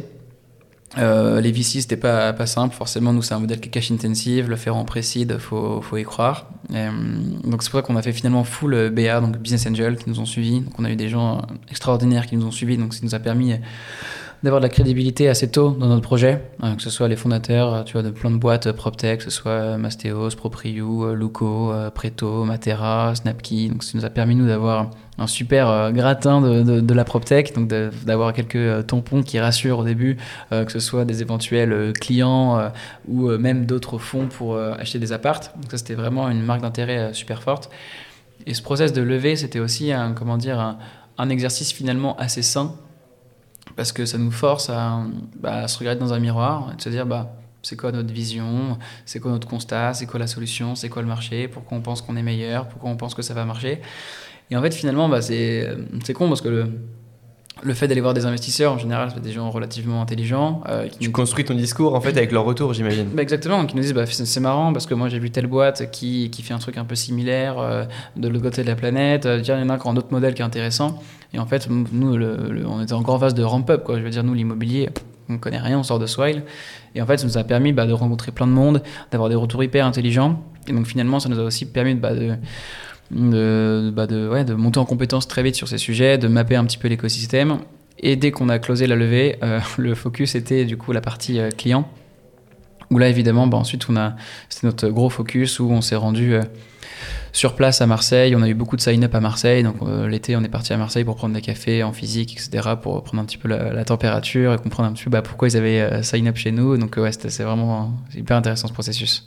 Ok, ça marche. Et, qu'est-ce que euh, comment tu as réussi à convaincre des investisseurs, si on parle plutôt de la deuxième partie, la deuxième partie de la levée de fonds, pour vous rejoindre et faire investir, donc acheter des appartements pour d'autres personnes qui vont après les racheter dans trois ans? Ouais, bah c'est vrai que ça c'était dur au début. Enfin, c'est toujours dur d'ailleurs aujourd'hui. Hein. Je pense qu'on a, déjà des premiers, premiers achievements, donc peut-être que le plus dur euh, est passé. Mais, euh, mais au début c'était pas ça parce qu'il fallait leur expliquer le projet, euh, montrer la viabilité du modèle. Donc ça, on n'a pas eu trop de mal à le faire parce que ça a été assez compris facilement. La vraie question c'était bon les mecs, vous êtes que deux, euh, pourquoi je vous donne de l'argent? Enfin, il n'y a pas de fonds en précide en fait dans l'immobilier. Enfin, les gens qui investissent dans l'immobilier, ils investissent dans la pierre. Enfin, je veux dire, il n'y a pas de prise de risque particulier. soit ils investissent chez nous, soit ils investissent en, SCPI quoi. Et donc finalement, ils se sont dit, bah, pourquoi on vous fait confiance? Et donc nous, forcément, sûr qu'on était, vu qu'on vient de, démarrer, on a un modèle plus, plus risqué qu'une euh, boîte qui fait ça depuis 15 ans. Quoi. Donc ça, c'était vraiment le côté un peu difficile au début, de pouvoir rassurer. Et, euh, comment tu as réussi à les rassurer? Est-ce que c'est le fait d'avoir fait deux boîtes qui ont fonctionné avant? Aussi, vous avez mis aussi ouais, le, fait, le fait d'avoir bah, pitché forcément un peu le, la team, entre guillemets, forcément, ça nous a permis de gagner du temps. Ça fait pas tout, euh, mais ça nous a permis, je pense, de, de, brûler quelques étapes. Et ça, pour le coup, c'est ouf parce que franchement, ça nous a fait ouais, gagner du temps. Et en parallèle, c'était de montrer qu'il y avait une vraie attraction, un vrai besoin euh, côté demande. Et euh, là, c'est dingue parce qu'en fait, là, on a eu bah, ouais, plus de 1000 sign-up qui sont faits de manière organique quasiment. Euh, donc ça a permis de montrer qu'il y avait finalement bah, un vrai besoin, que le time to market était hyper intéressant, que les taux d'intérêt euh, remontent et tout ça. Euh, le paradoxe surtout, c'est qu'en fait, on a vu des gros acteurs, tu vois, des instits, des banques, et qui en fait sont aussi très sensibles à la, vibe un petit peu sociale du projet. Mais ils nous ont tous dit, bah, en fait, nous on est prêt à investir chez vous pour des montants conséquents, parce que investir moins de 20 millions, ça ne nous intéresse pas, c'est trop petit pour nous. Par contre, pour vous donner euh, un gros ticket, il faut, que, faut trouver un premier euh, gars qui vous finance. Quoi. Mm. Et en fait, on a eu ce retour-là plein de fois. De se dire, euh, moi je veux bien, mais trouve quelqu'un qui va essuyer les plâtres d'abord. Quoi. Et c'est dingue, quoi, parce qu'on s'est tous dit, putain, tout le monde veut faire le, deuxième tour, quoi, mais le premier, personne. Quoi. Donc si vous réussissez le premier, vous savez que derrière, c'est. Bah ouais, donc c'était un, c'était un petit peu ça, tu vois, l'enjeu. et euh, mais donc finalement, euh, ça, ça s'est fait, donc on est trop content. Et le fait de pouvoir aussi. Vous l'avez signé quand ce contrat avec un des investisseurs Ouais, on, va, on, l'a signé le mois dernier. Le mois dernier, ok, donc très très récent. Ah non, super récent, c'est super récent, parce qu'on est en discussion avec tout le monde, tout le monde nous dit oui, mais après le temps que ça se confirme, etc., c'est pas simple. Mais, euh, mais c'est, assez drôle, que tu vois, c'est un peu le problème de la poule et l'œuf, quoi. C'est euh, pour que je vous donne de l'argent, il faut que vous ayez un track record. Et pour que vous ayez un track record, bah, il vous faut de l'argent. de l'argent. Et donc euh, j'étais, bon, les gars, on fait quoi? Qui commence? C'est un peu ça. génial, génial, génial. vous avez fait déjà une première opération une, ou quelques opérations déjà? Ouais, on a fait une première opération à Bordeaux justement. Ok. Et ce qui est assez drôle, une petite histoire marrante sur le sujet, c'est que ça s'est fait dans un contexte hyper euh, spécial. En fait, il y a, je crois, il y a un mois et demi ou deux mois, euh, je reçois un appel euh, lundi matin. je décroche et on me dit oui bonjour, je suis journaliste, j'aimerais faire un reportage sur Estia, parler du leasing immobilier. Est-ce que ça vous intéresserait qu'on parle de vous? Moi je fais bah évidemment avec grand plaisir. Ils nous font bah super, je bosse pour, pour France 2, ce serait pour le JT de 20h, on tournerait bah, la semaine prochaine. Ce qui serait bien, c'est que oui, éventuellement, on peut parler de vous, mais euh, ce qu'on aimerait vraiment, c'est parler avec un de vos clients, qu'on n'a pas à l'époque. Hein. Et euh, ils me font, oui, on tourne semaine prochaine. Ils me font, non, ils me font, on tourne jeudi, donc dans 4 jours. Donc je leur dis, bah ok, pas de problème, pas de souci. Sachant qu'en fait, on n'avait pas d'argent, donc pas de clients. Donc là, c'était peu, un peu l'enfer. Donc on s'est dit, bon, qu'est-ce qu'on fait? De toute façon, là, il y a, y, y a, opportunité de reportage sur France 2, forcément. Il faut, euh, il faut saisir On peut pas dire non, on peut pas dire désolé, on n'a pas de client, désolé, on passe notre tour. Euh, c'est pas possible, quoi. On peut pas, on peut pas dire ça. Donc en fait, ce qu'on a fait, c'est qu'on a, vu qu'on avait pas mal de gens qui, avaient, bah, qui s'étaient inscrits sur la plateforme, avec qui j'avais échangé pour, tu vois, en termes de customer discovery pour un petit peu mieux comprendre. Et je leur disais, bah, merci pour les infos. Bah, pour le moment, on peut pas vous aider, mais on revient vers vous au plus vite dès qu'on a trouvé un peu d'argent. Et donc je rappelle une personne que j'ai vue au téléphone il y a quelques jours et lui dis, bah, écoute, finalement, on va t'aider, on va t'acheter l'appart, quoi. Sachant qu'on n'a pas d'argent. Donc, donc, donc, le potentiel client est super content, il fait bah go les gars, ça part. Euh, donc je lui dis bah voilà par contre c'est un peu pressé, euh, si tu veux, ce que je te propose c'est que on, descend, à, je descends à Bordeaux demain, euh, on visite l'appart, et si c'est ok on l'achète et, ça part quoi. Donc il était super content, il m'a dit bah écoute pas de souci. Donc le lendemain je vais à Bordeaux, je visite le logement. Tout se passe bien, etc. Et, et, on fait une offre, parce qu'en fait, tu vois, dans l'immobilier, tu as toujours trois mois tu vois, de délai entre du moment où tu achètes le bien et du moment où tu dois sortir le cash. En fait, tu as trois mois. Avant la réitération de l'acte, exactement. Exactement. Et donc en fait, nous on s'est dit, bah, tu sais quoi, bah, c'est assez drôle parce qu'on parlait au tout début, je crois, du podcast de. Bah, en fait, il faut, faut sentir en danger pour finalement faire avancer les choses. Et en fait, là, on se dit, bah, tu sais quoi, on va signer sans clause suspensive, on achète l'appart. Ouais, là, il y a un risque qui est quand même important. Et, on s'est dit, ouais, il y a un risque important. Mais en fait, c'est un risque qu'on est prêt à prendre parce qu'on se fait confiance. Et le fait de se mettre un peu en tension, bah, en fait, finalement, on va y arriver. Et, donc en fait, c'est un reportage sur France 2 où vous avez dit il faut absolument qu'on trouve quelque chose qui a lancé tout. Mais exactement. Et en fait, c'est très con parce que sur le, avec le recul, l'histoire est drôle, tu vois, mais avec le recul, je me suis dit mais pourquoi on n'a pas eu des clics avant, tu vois? On aurait pas dû, on n'était pas censé avoir euh, le, le, bug de France 2 pour se dire putain, faut se mettre en tension comme ça, quoi. Je pense mm. qu'on aurait dû se mettre en danger presque plus, plus vite. Ouais, mais après, euh, je, je connais pas, le montant de l'appartement, mais le risque peut être énorme. Oui, bah après, tu vois, on a vu un million, la partie vaut 200 000. Euh, je veux dire, bon, évidemment, évidemment mes investisseurs, je leur dis que j'ai brûlé euh, un cinquième du cash euh, dans un appart. je pense que je prends un petit coup de pression, quoi. Mm. Mais je veux dire, c'était un, risque. Que Ou un risque aussi, sinon de perdre 5, enfin, de, perdre un tout petit peu, de perdre 2% et de dire, bah sinon je donne les 10% de ouais. ouais, c'est ça. au vendeur, quoi. Ouais, c'est ça. Mais après, même nous, vis-à-vis de notre client, on s'est dit, putain, on se oui, on l'aurait pas planté. si on lui dit qu'on fait le deal, on fait le deal. Et donc c'est un risque à prendre. Mais en fait, finalement, tu ça nous a de mettre en tension, de dire, bon, en fait, voilà, finalement, le vrai drive, c'est ça, c'est comment trouver un investisseur pour faire un deal. Avant, on cherchait des montants faramineux pour faire 100 deals, mais en fait, on s'est dit, on va être beaucoup plus pragmatique, comment on finance un gars, et après, on verra comment on finance 10, et après, on verra comment on finance 100, quoi. Donc, on fait, donc c'est vraiment focus sur ça. Et en fait, aussi, le fait d'avoir, tu vois, signé la promesse de vente, en fait, tu vois, ça, ça, rassure aussi les investisseurs, quoi. Leur dire, investir dans un véhicule, sur un BP, sur un PowerPoint, là, on leur dit, les gars, la promesse de vente, c'est ça, le prix d'acquisition, c'est X, le loyer, c'est X, le prix de revente, c'est tant. C'est super simple, la transaction est déjà faite, On a déjà validé le locataire, on a déjà validé l'appart. Et donc, finalement, en fait, c'était aussi le fait de vendre avant de, faire, bah, en fait, tu vois, finalement, ça permet aussi d'accélérer, quoi. Ce qui fait qu'en fait, là, c'est aussi décanté. Euh, et, donc on a fait le tournage. le mec il savait combien il allait gagner s'il achetait cet appartement, il savait combien il allait on gagner. on a validé le BP quoi, avec des vrais chiffres, avec la promesse de vente signée, donc ça rassure, ça accélère le processus. Euh, on a fait euh, du coup le JT France 2, on a eu un gros pic de demandes. Il y a plein d'investisseurs qui ont vu le reportage, qui nous ont contactés. Ah les gars, c'est pas si mal ce que vous faites, venez on en discute. Enfin, en fait, tu vois, ça nous a mis en mode homme et franchement, tu vois, je le, je le tous les jours quoi, de se dire, de, de se remettre en tension. Faut qu'il y ait un peu de danger, faut pas que ça soit too much non plus quoi. Mais le fait de se mettre en tension, finalement, ça te permet de se dire bah, en fait, j'ai pas le choix de trouver de l'argent pour, pour, acheter l'appart, quoi. Et le, fait de, sentir ce petit danger, c'est ce qui fait que finalement, bah, dans ta journée, tu fais vraiment ce qui est utile et tu fais pas les trucs où en fait on s'en fout, tu peux les faire dans six mois, quoi. Génial, hyper intéressant et euh, franchement, on a pas mal de, conseils euh, géniaux, parfait. Euh, est-ce que tu as rencontré des difficultés quand tu as commencé ton, à développer ton projet ou tu t'es dit, il y a plusieurs fois où tu t'es dit, on n'y arrivera pas, on n'y arrivera pas, ça fonctionnera pas alors, je me suis jamais dit, euh, on n'y arrivera pas. Mais. Il y a une grande part de résilience quand même dans, dans ton profil et j'imagine dans le profil de Nino aussi. Euh. Ouais, carrément. Enfin, c'est vraiment c'est de faire rentrer des ronds dans des carrés, quoi. C'est à dire, putain, il faut que ça fonctionne. Surtout, c'est un modèle qui est pas simple, quoi. Il y a beaucoup de finances, donc il faut contenter le locataire accédant, notre client, euh, nos investisseurs, euh, nous-mêmes au milieu, euh, tout ça dans un contexte où le marché il bouge, etc. Tu as le contexte légal aussi qui est pas simple, où il faut, faut, arriver à, faire en sorte que ça, que ça fonctionne. Donc, donc là, c'était une des premières barrières difficiles ou pas le contexte légal Ouais, aussi. Ouais, tout à fait. Tu vois, c'est des et tu vois, c'est tout con, mais pourquoi aussi on a levé?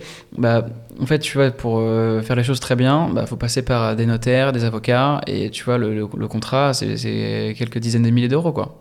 Et tu t'es bon avec des fonds propres, euh, soit, soit en bootstrap, mais du coup, bah, qu'est-ce que tu veux que je fasse comme, comme contrat? Notre client, pour acheter son appart, il n'a pas envie d'avoir un contrat rédigé par, par, nous, deux, quoi.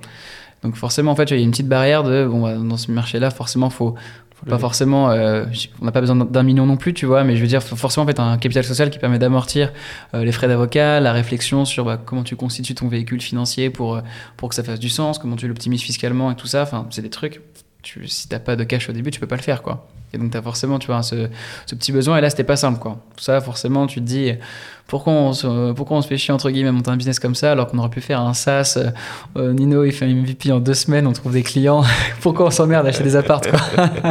Ça, la réflexion, je l'ai faite. Moi, je l'ai fait avec, le sourire, tu vois, évidemment. moi, je suis trop content et je sais qu'avec le recul, je pourrais jamais remonter une boîte euh, qui n'a pas un impact euh, fort comme nous, on a là avec Estia. Et je suis trop content d'avoir fait ce show-là, quoi. Vraiment, tous les jours, je, le referai. Mais c'est vrai qu'au début, on se marrant quand on se disait, putain, pourquoi on se fait chier, quoi. c'est quoi l'impact exact que tu veux avoir? Bah moi, je pense que justement, je trouve la notion d'impact, elle est super forte. En tout cas, moi, c'est celle qui me parle en tant qu'entrepreneur. Que ce soit, euh, tu vois, d'impacter positivement euh, des, des, millions de gens. Je trouve que, tu vois, le fait de. Une entreprise, potentiellement, une start-up, par définition, elle a pour vocation à être euh, mondiale, en tout cas adressée à des millions de gens, et, mais pas forcément d'avoir d'impact. Et et une association, elle va avoir un impact positif, mais euh, comment dire, l'inconvénient d'une éventuelle asso, c'est que finalement, bah, elle peut aider les gens dans tel arrondissement, quoi. Et que finalement, son, son objectif, son, c'est pas forcément de pouvoir l'étendre. Je trouve qu'il y a une relation, enfin, il y a un aspect dans une, startup qui peut avoir de l'impact, c'est que tu peux avoir le meilleur des deux mondes. C'est-à-dire que tu as, une ambition, tu te le caches pas, une boîte qui est profitable, qui peut bah, rémunérer les entrepreneurs, les salariés, euh, tout le monde, de bien gagner sa vie, et de vraiment de se dire, je crée un service qui finalement bah, parle à des millions de gens mais derrière, le fait de se dire, ben, derrière, je crée de la valeur à la société, je permets à des gens bah, d'accéder à la propriété, euh, je, réduis euh, l'impact carbone, j'en sais rien, il y a plein de manières d'avoir de l'impact. Et je trouve que pour moi, c'est ultra important. Quoi. Et surtout, tu vois, je pense que sur des profils bah, un peu entrepreneurs comme celui de Nino et le mien, nous, au bout de un an, deux ans, enfin, je veux dire, si on se consacre au même sujet, il faut vraiment qu'on soit passionné, sinon, en fait, on se fait chier, on fait autre chose, quoi. Et le fait de se dire, bah, sur cette thématique-là, en fait, ça me parle et j'en fais ma cause et je vais la défendre jusqu'au bout et je suis prêt à soulever des montagnes parce que je suis convaincu d'un truc, euh, donc on y va. Bah, en fait, tu vois, sur 10 ans, on peut se consacrer sur ce même sujet-là, quoi. Sinon, en fait, s'il n'y a pas d'impact, bah, finalement, euh, pourquoi on se lèverait tous les matins pour faire la même chose? Pourquoi demain, j'irais pas ouvrir une boulangerie et faire, faire autre chose, quoi? Et en fait, le fait de se dire, bah, en fait, je me lève le matin pour une cause qui, me, qui me dépasse, qui est plus grande que moi, euh, ça permet voilà, de se dire, bah, je suis prêt à faire euh, plus d'efforts que, que, la moyenne. Quoi. Parce qu'en fait, finalement, les efforts, ils sont pas si grands que ça. Quoi. Ok. C'est euh, quoi ton objectif à, à, long terme avec Estia? Est-ce que tu as un objectif chiffré? On a l'impression que tu as une vision quand même beaucoup plus long terme que sur les autres projets, où là, tu te vois pleinement dans ce projet-là pendant des années. Que tu as chiffré avec Nino des objectifs Non, nous, on n'a pas chiffré euh, d'objectifs. Nous, c'est vraiment de, de, repenser la manière dont les gens en fait, accèdent à la propriété. Et derrière cette thématique de, de propriété, pour nous, c'est hyper important parce qu'en fait, le fait de devenir propriétaire aujourd'hui, en fait, l'immobilier, ça représente deux tiers du patrimoine des gens. Donc en fait, tu vois, c'est la, pierre angulaire de la stabilité euh, financière. C'est ce qui fait que tu payes pas des loyers euh, toute ta vie. Euh, c'est ce qui permet finalement, tu vois, c'est ça qui explique en fait l'écart de richesse, tu vois. Aujourd'hui, quand tu expliques l'écart de richesse, c'est pas il y a machin qui gagnait X et l'autre qui gagnait un petit peu plus. En fait, c'est non, il y a quelqu'un qui, a eu potentiellement eu l'apport de ses parents quand il avait 25 ans, ce qui fait qu'il est devenu propriétaire. Il n'a pas payé le loyer à 25 ans, alors que le mec qui avait pas d'apport de, sa famille, ben, il est devenu propriétaire à 50 ans, ce qui fait que pendant 30 ans, il a payé plus de loyer que l'autre, quoi. Et c'est ça qui, qui crée l'écart de richesse, c'est pas forcément le salaire. Donc en fait, il y a une question tu vois, sociale super forte de comment tu accèdes à la propriété. Et aujourd'hui, tu as une question d'un peu de reproduction euh, sociale. Quoi. C'est, euh, ceux qui sont riches, ils payent pas le loyer, et donc ils ont un peu de cash pour le donner au prochain. Et donc c'est, c'est cette machine un peu qui est, qui est, un peu cassée. Et c'est de se dire bah, comment nous, justement, on essaie de, un peu de changer euh, le game quoi, sur ça en particulier. Et ça, c'est hyper important, tu vois. Et puis même derrière, quand tu es propriétaire, bah, nous, on pense que tu as un rapport qui est différent à la, à la société, quoi t'es propriétaire, bah, tu te sens vraiment bah, euh, citoyen de, de, la cité qui, qui est engagé, euh, alors que tu vois, quand tu es juste locataire, tu as l'impression que c'est un sentiment plus de précarité, quoi, presque. Et nous, justement, on pense que en changeant les règles euh, du jeu, bah, ça nous permet d'avoir un impact super fort. Donc c'est pour ça que nous, l'idée, c'est pas d'avoir un impact, enfin, comment dire, d'avoir un objectif chiffré derrière, mais c'est juste de, en fait, de, de, changer les règles du jeu, quoi. De se dire qu'en fait, à terme, bah, à comment on peut, je sais pas, j'extrapole, mais comment on peut bosser, je sais pas, avec, avec l'État ou quoi, ou que la loi enfin bref, changer les règles du jeu pour que finalement, en fait, euh, tout le monde puisse euh, y accéder, puis rétablir un petit peu de l'égalité sur cette question précise, quoi. Parce que c'est notre sujet. Ok, on a bien compris euh, l'impact. Est-ce que toi, tu t'intéresses maintenant, toi personnellement, à l'investissement immobilier, que ce soit en résidence principale, en investissement locatif? Euh, alors ouais, carrément, je m'intéresse beaucoup, même si je suis tout à fait euh, locataire en ce moment, euh, pour le moment en tout cas. tu pourrais être client de Estia, exactement. Je pourrais être client de Estia. J'ai pas envie de faire de... Ça peut être interprété comme détournement de fonds ou quoi. Ouais, non, mais... je vais m'accorder un petit budget sympa pour une villa. non, non, mais c'est vrai que je pourrais... Bah, c'est vrai que je rentre pour le coup tout à fait dans la cible. Et je m'intéresse aussi à l'investissement immobilier à titre perso, puis même en plus, de manière pro, ça permet d'apprendre aussi sur le terrain quand c'est pas ma boîte qui est engagée, mais moi en perso, ça me permet aussi bah, de, m'assurer de, faire les choses correctement. Donc ouais, tout à fait. Ok, génial. Comment tu gères tes, finances euh, pro et perso euh, maintenant? Euh, pour être tout à fait euh, honnête, euh, là pour le moment, le cash que j'ai, en fait, il est sous forme d'action chez Swile, ce qui fait que j'ai pas une trésor énorme aujourd'hui, et ce qui est pas plus mal dans le sens où moi je suis assez focus sur sur la boîte et je suis pas j'ai pas de défocus sur qu'est-ce que je fais de mon argent vu qu'aujourd'hui en fait mon argent bah, il est en action, ce qui fait que bah maintenant je touche le chômage, ça me permet de payer mon loyer et de me concentrer sur mon taf, même si j'aimerais bien devenir propriétaire malheureusement. Ok, ça marche. Bon, bah écoute, euh, génial. Euh, on s'est rencontrés au salon euh, Orpi à Rantimo. Enfin, on s'est rencontrés. Non, tu es passé sur scène et je t'ai envoyé un message après parce qu'on n'est pas resté le, deuxième jour. donc, vous avez été le lauréat du concours Orpi. ça a été un coup d'accélérateur, ça aussi? Ouais, bah, je pense que le, concours, là où c'était top, c'est que ça nous a offert pas mal de visibilité auprès de plein d'acteurs un peu bah, professionnels, quoi, agents, courtiers, foncières, promoteurs ça nous permet voilà, nous d'évangéliser le marché, de parler de notre solution, de, justement de, voir toutes les synergies qu'on peut établir.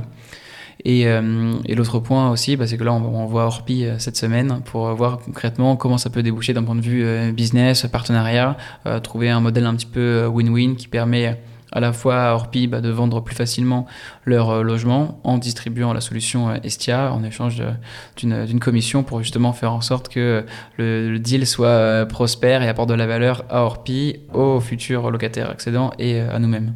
Ok, génial. Et vous avez combien de projets actuellement qui, qui, sont en cours, qui vont être en cours sur les prochains mois? Ouais, bah, c'est un très bon point. En fait, là, on a toujours été dans une situation où on a plus de demandes que d'offres. En tu vois, au début, Donc, plus on avait... de personnes qui veulent acheter un, bien plutôt que plus de personnes que, à qui vous pouvez offrir ce bien-là. C'est exactement ça. Et euh, donc là, notre enjeu, tu vois, nous, en bouche-oreille simple, on avait plus de 1000 personnes qui sont entrées sur la plateforme de manière euh, totalement euh, organique. Et donc nous, là, l'enjeu en 2023, c'est avoir assez de, cash, justement, pour à la fois répondre à cette demande et ensuite pouvoir passer sur des volumes bah, plus, plus conséquents. Quoi. Ok, donc c'est des volumes de l'ordre d'une dizaine, d'une centaine? Oui, plus, plus de 100 en 2023. Ouais, plus de 100 en 2023. Ouais. donc c'est une belle ambition quand même. Ouais, il faut. Ça, ça va pas être simple, mais, euh, mais on, va, on va se donner les moyens. C'est quoi le plus dur? Le plus dur, c'est de trouver des investisseurs aujourd'hui? C'est plus dur. Ouais. Franchement, le, le reste n'est pas simple, faut pas sous-estimer tout ce que ça engendre, hein, la partie opérationnelle, etc. Mais aujourd'hui, de par le contexte, trouver des gens qui veulent acheter mais qui euh, ne sont pas finançables par des banques, il y en a plein. Et donc oui, pour nous, pour nous l'enjeu c'est de trouver euh, les investisseurs qu'on a, enfin, qu'on a trouvé là pour le moment. Donc ce qui fait qu'on n'en a pas plus d'enjeux que ça. Maintenant, il faut, faut, exécuter, c'est la partie qu'on préfère.